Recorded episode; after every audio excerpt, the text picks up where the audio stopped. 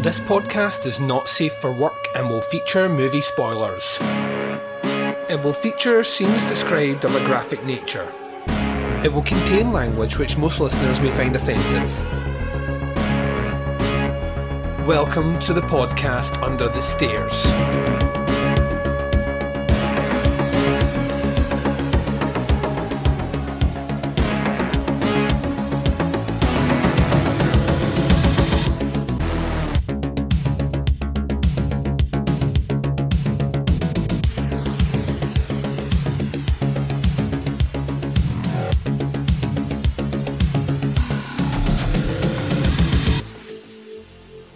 Hi, everyone, and welcome to the podcast Under the Stairs. This is bonus episode 376. I'm your host, Duncan McLeish. Welcome to the show. Up on this episode, we are reviewing a screener that came in about a month and a half ago. This is me finally getting around to it because we've been busy. Summer series, y'all. Um, this is The Last Matinee. Now, this has been picked up by Arrow Films, who will be putting out in the UK later on in the year. So keep your eyes peeled for that one. It's gonna be good, ladies and gents. It's gonna be good. It is, however, already available pretty much everywhere in the States, hence my review. Um, yeah, we're going to be doing that after the first break. Before we get to that, as always, let's catch up with where we are under these them there stairs.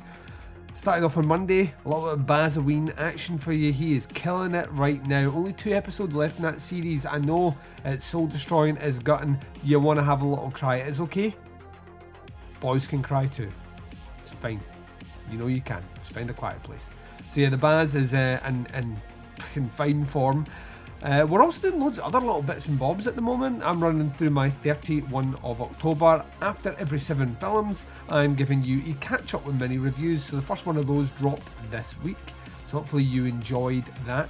And we'll uh, try and avoid the pitfalls that I apparently continually make in this series because it ain't much good out there, like at all.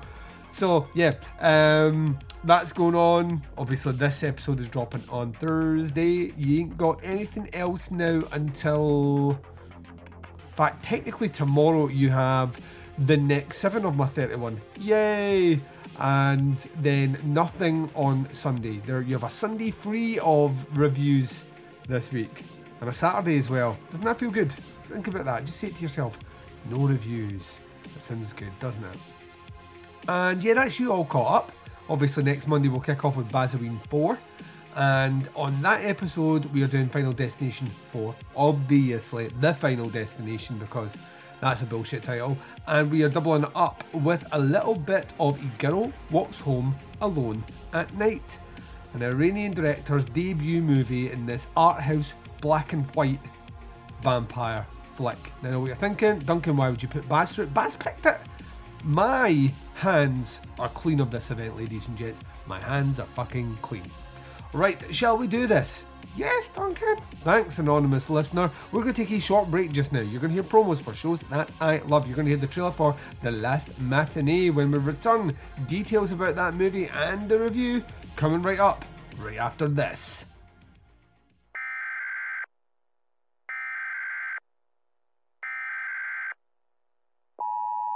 This is a test of the emergency podcasting system. Listen to the Psychosemantic Podcast. Politics, movies, and political movies. Find us on Facebook, iTunes, Stitcher, legionpodcasts.com. The Psychosemantic Podcast.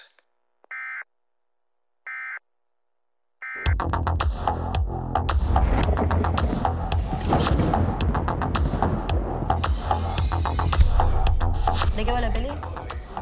Eh, es de, de suspenso. Dale, vos, apuren. Ya empezó la película. ¿Qué querés irte? Por algo vinimos, ¿no?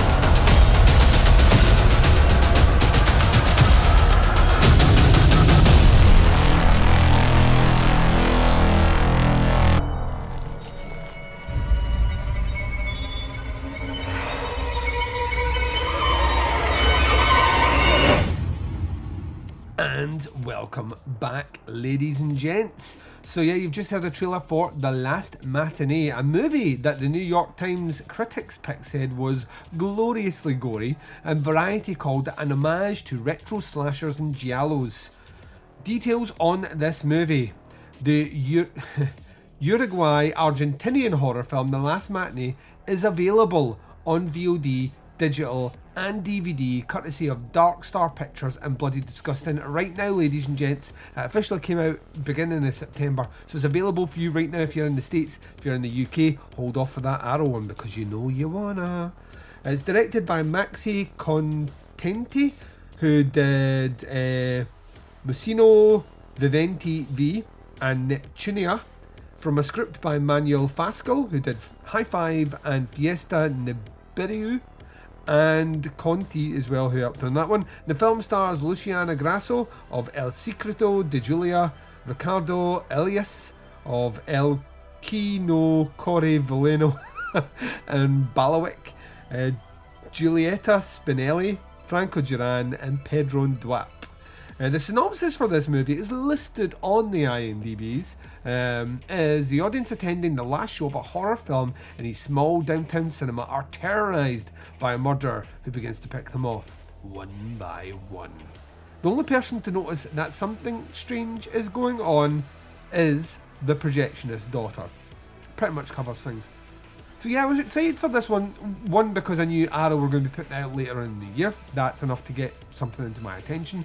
But two, I am kind of excited about this part of the world just now.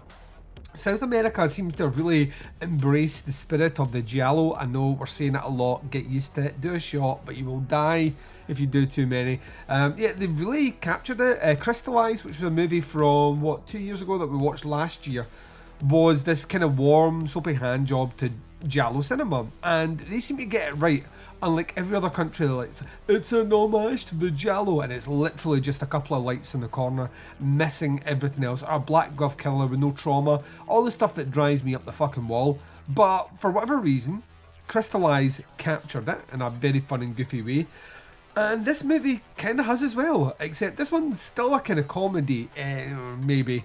Um, but it's it's absolutely bitching. The last matinee is a kind of it is a kind of cross between a slasher and a giallo, by way of something like uh, something like Stage Fright Aquarius is maybe something in a similar vein, in that you don't get too much information about the killer's backstory. You don't need to. It's just we're in a centralised location, and this guy is picking us off. Of course, he's wearing a black coat and uh, a kind of hood.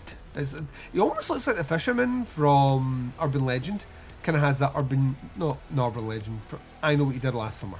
Duncan, get it right. From I know what he did the last summer, he has that kind of look about him. But you get to see who he is as well at the very beginning, and so there's no surprise. It's not like a aha, he was the killer all along. It's not that sort of movie. Basically, you're in a cinema. There is a kind of full version of Frankenstein going on, and kind of in the, the classic fashion of something like a Demons, it's not a sold out audience. People are dotted everywhere, and this killer locks everyone in and then starts to pick them off one by one. The movie is all about those practical effects. It is strewn with practical effects, and they're absolutely bitching. There's a character who's smoking a cigarette at one point, he gets his throat slit, and as the blood is gurgling out his throat, smoke starts to kind of pass out as well. Um, there's plenty of eyeball trauma, which obviously it's a little nod to Italy, and I kind of love it.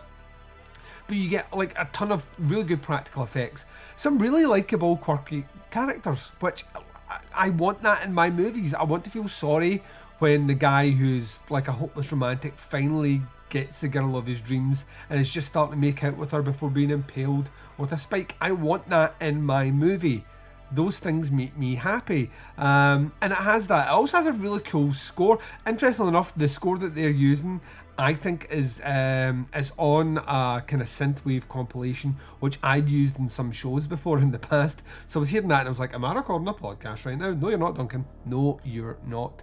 Um, I really like the characters. Like the characters are really well portrayed. Um, this is not a long movie; it's about an hour and twenty-five minutes, so it gets its head down and gets stuck in. And then once the killer's on the rampage, it doesn't really stop at that point. Um, he's just going one to one killing people as he works his way around. Uh, the projectionist daughter is a great character. She is only there because her ailing father is the only one that knows how to work the projectionist out with her and the guy they employ who's phoned in sick that day.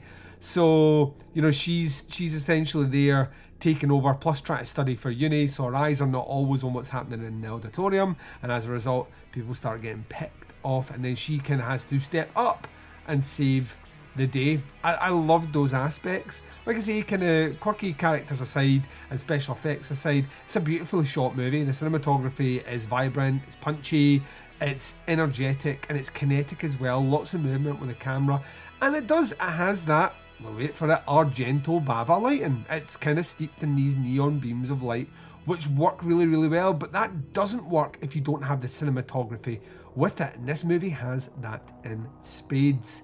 Um, I thought this movie was absolutely brilliant. I like thoroughly, thoroughly enjoyed it. I'd been waiting to see a bit more information about it before I pulled the trigger on the pre-order from Arrow. I have now pre-ordered it from Arrow.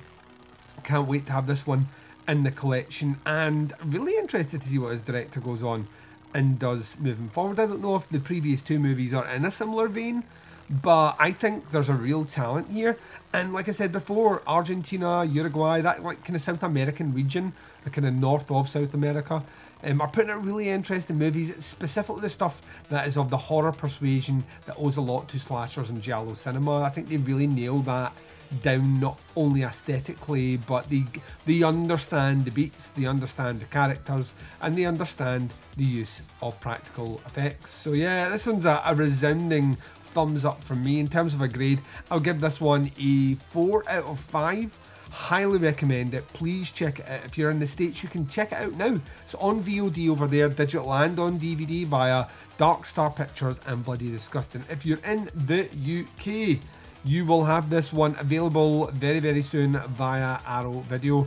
Um, I believe it comes out either December or January. Um, and yeah, you can buy that one, put it in your collection. Trust me, you will revisit this because I know I will for sure. So, four out of five for the last matinee. I'm going to take my final break. When I come back, I'm closing out the show and I'm doing it right after this.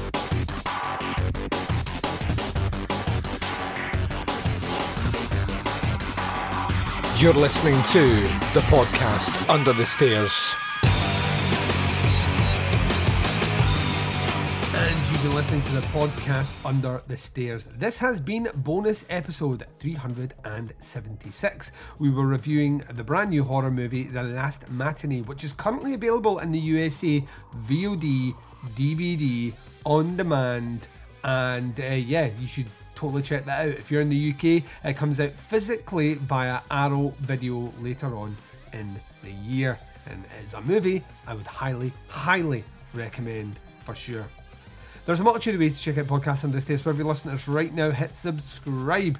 That way you get the shows as and when they drop and access to the entire back catalogue of Teapot's content. Do not stop there though, subscribe to our sister feed, the Teapots Collective, to get shows like Where to Begin With, Opera Omnia, Doing the Nasty, and Chronicle as well. Their archives are there for you to peruse, to rifle your fingers through like you would your girlfriend's underwear drawer. Admit it, you've done it at least once. We've all been there. Yeah, please do that. Subscribe to both those feeds because it's the best way to support what I do under the stairs. You can, of course, jump across to our website, which is teapotscast.com. Links to all the shows are there, as well as a link to Jaws is Shite and Other Regrettable Outbursts, a booze based banter entertainment podcast featuring myself, The Baz, and Scott and Liam from Scott and Liam versus Evil. We get far too drunk, which is not good for you understanding what we're saying because we're Scottish, and slurred speech with a Scottish accent sounds like a man chewing marbles. Trust me, it's true. But we get far too drunk. We talk about terrible life choices. We talk about your listener emails, as well as do weird news stories from around the globe. Jaws is Shite and Other Regrettable Outbursts is exclusively available via teapotscast.com. If you're on Facebook and you want to get in touch, facebook.com forward slash groups forward slash teapotscast will take you to the podcast under the stairs page. If you want to just follow the shows on the Teapots Collective, it's just simply facebook.com forward slash teapotscast. And if you are feeling frisky and in the mood and want to get down and dirty with Jaws' shite and other regrettable outbursts, it's facebook.com forward slash groups forward slash regrettable pod. If you want to be one of the cool kids that doesn't use Facebook but is all about that Twitter and Instagram, what I like to call the twin prongs of social media sexiness, you can interact with myself and the Baz over there at Teapotscast for both. Please add us, interact with us, become part of our sexy harem. The podcast Under the Stairs returns for you this coming Friday, which is tomorrow. We will be putting out an episode covering movies number 8 through 14 on my 31 of October. I'm not going to lie, I've seen a lot worse than I have seen good in these last seven days. So I am looking forward to the next seven, which will kick off tomorrow night. My viewings when I go and see the brand new Halloween movie, Halloween Kills in the cinema. Very much looking forward to that. But until then, wherever you are, whatever the time zone is and what you're up to in this big bad world of ours, please take care of yourselves out there. This is Duncan McLeish broadcasting live from under the stairs, and I am signing off.